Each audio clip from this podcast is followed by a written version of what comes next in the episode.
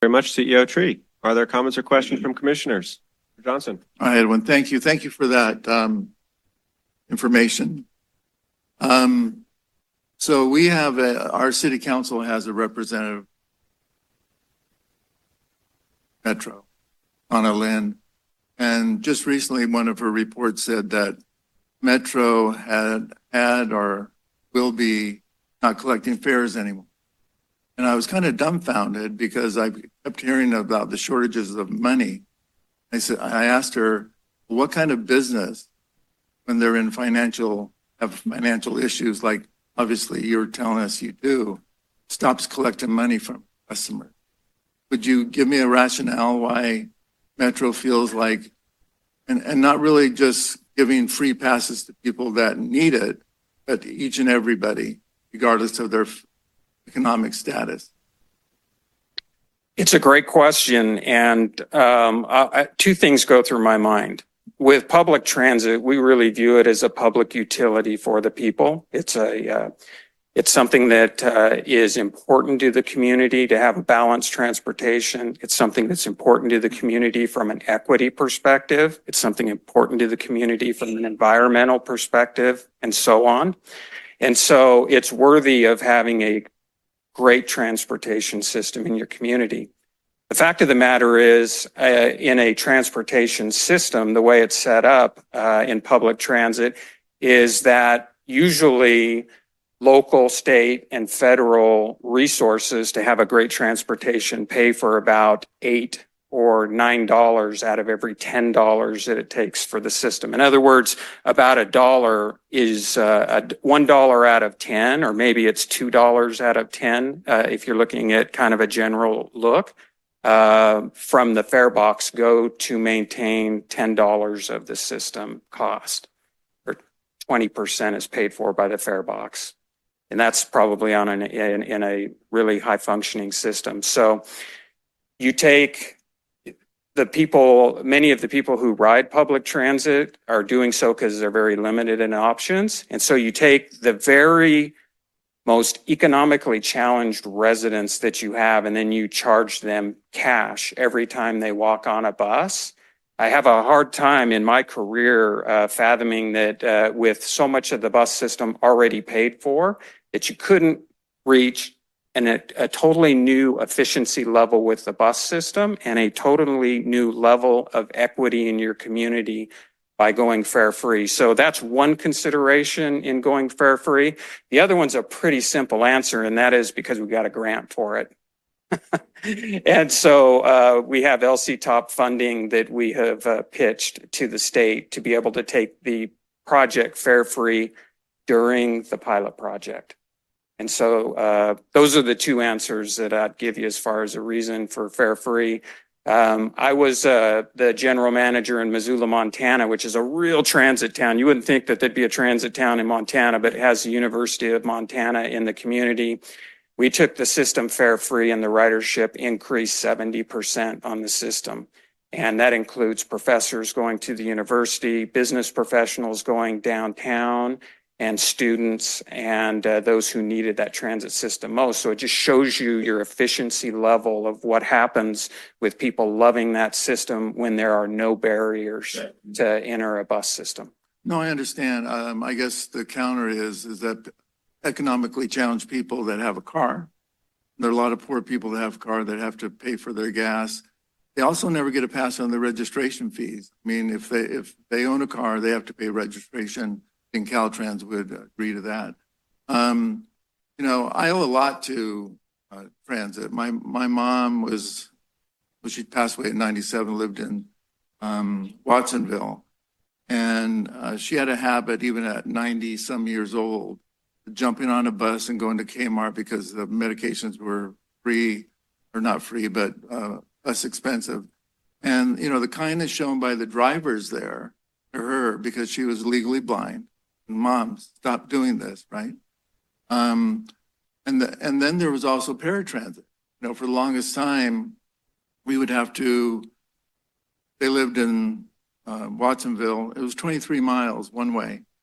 So if they wanted to come for a Sunday dinner, which they did a lot, we had to pick them up. That was like 95 miles. But the paratransit, and it took a lot to convince them to use it, um, was a blessing because you could set up a, an appointment. Uh, they could come, uh, door-to-door service. And so, uh, that was an option. And again, a, a debt of gratitude to Metro for, you know, showing that kindness. One of the things, though, I think of the challenges of Metro is that you mentioned options. Now, I live in a, I live in a neighborhood, which is kind of a microcosm of what's happening in the county of Santa Cruz. But There's a grain of America, right? I mean, a grain of Santa Cruz County. My neighborhood, I see it all the time. 30 years ago, everybody had kids. The, on a Saturday morning, our streets are teeming with uh, playing this, rollerblading, whatever. Now it's deader than anything, right, on a Sunday morning. Um, so, you know, one of the recommendations that you often hear, even from committees with, with this agency, is that more money should go to Metro, but private car provides the most freedom for those people in my neighborhood, because I never see them taking a bus. Uh, probably almost everywhere, because they, they now can visit their family wherever that is. They can take trips to, uh, get their drugs. They can take trips to visit, um, uh, go to the store, wherever that might be. So, you, know, um, you, you use the word options and people have options. And what, you know, my experience has been that given the option between driving their car and taking a bus, a lot of people don't take the bus. And, you know, I never, I don't use this to embarrass people, but you drove your car, took a bus today. Did you? The question. Well, No. Did you take a bus? I did not because I needed to go into work first and come here second. But I'll, I'll tell you, uh, Commissioner Johnson, I wouldn't take a bus with your current system. It's mediocre. You don't have a world-class system in Santa Cruz County. And, uh, I'll tell you what, when you have 15 minute frequency and you have a world-class system, you're going to have a whole new level of people who say, wow, I can take my two car household and now make it into a one car household because that works for me. You're going to take someone who basically is barely making ends meet, which is a whole lot of people in Santa Cruz County. And they're going to say, I can dump that car and I can save on that insurance and I can save on that maintenance and I can afford to live here now in a whole new way, thanks to world-class system, to a world-class system. So I didn't,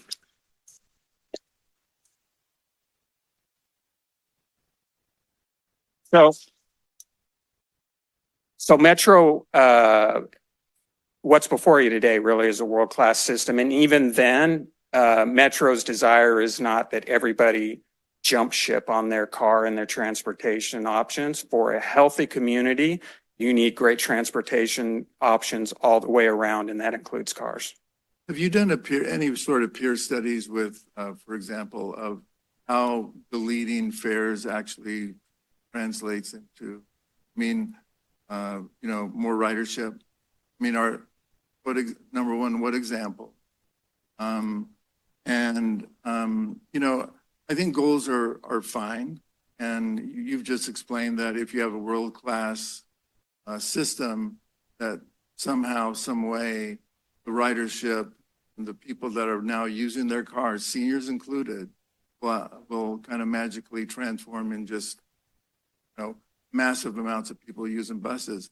You know, you talk about 7 million trips, but each year on Scotts Valley Drive alone, there are about 7 million trips. So, um, you know, the trip that you described sounds impressive, but at the same time, is it a significant impact on all the things that you described, namely the environment, uh, people actually using and benefiting from a quote world-class system? I don't know. Um, I mean, there are promises being made here. Um, and one of the things, you know, from a, from a prospect of the Regional Transportation Commission, we're not an appendage. We are kind of a partner in, in this county as far as transportation goes. Um, you have your half cent sales tax, right? And this agency, when Measure D was passed, granted Metro, I think, a full twenty percent of all proceeds, every, every part of that half cent sales tax to go to you all, right? Um, so for the, for the person who is looking for not only, you know, Metro, which again is a, fantastic and a needed service in this county, I'm not disputing that. For the people that need roads done, that are isolated when, you know, half a hillside goes away and they can't get out of their house for, for a month or two, and it costs $2 million to renovate that road. Um, That's where these scarce dollars, notwithstanding the need of Metro and all the people here, for scarce dollars uh, are, you know, there, there's competition.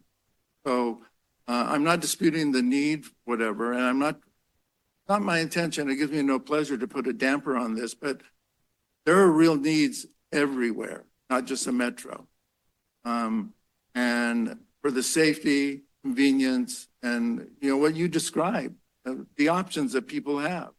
Now, if you came down Scotts Valley Drive today, um, we did our level best uh, to make sure that by filling cracks, that this road that was re- really redone 20-some years ago will stay intact. It looks like hell, okay? So, you know, we need the money to kind of make it look better.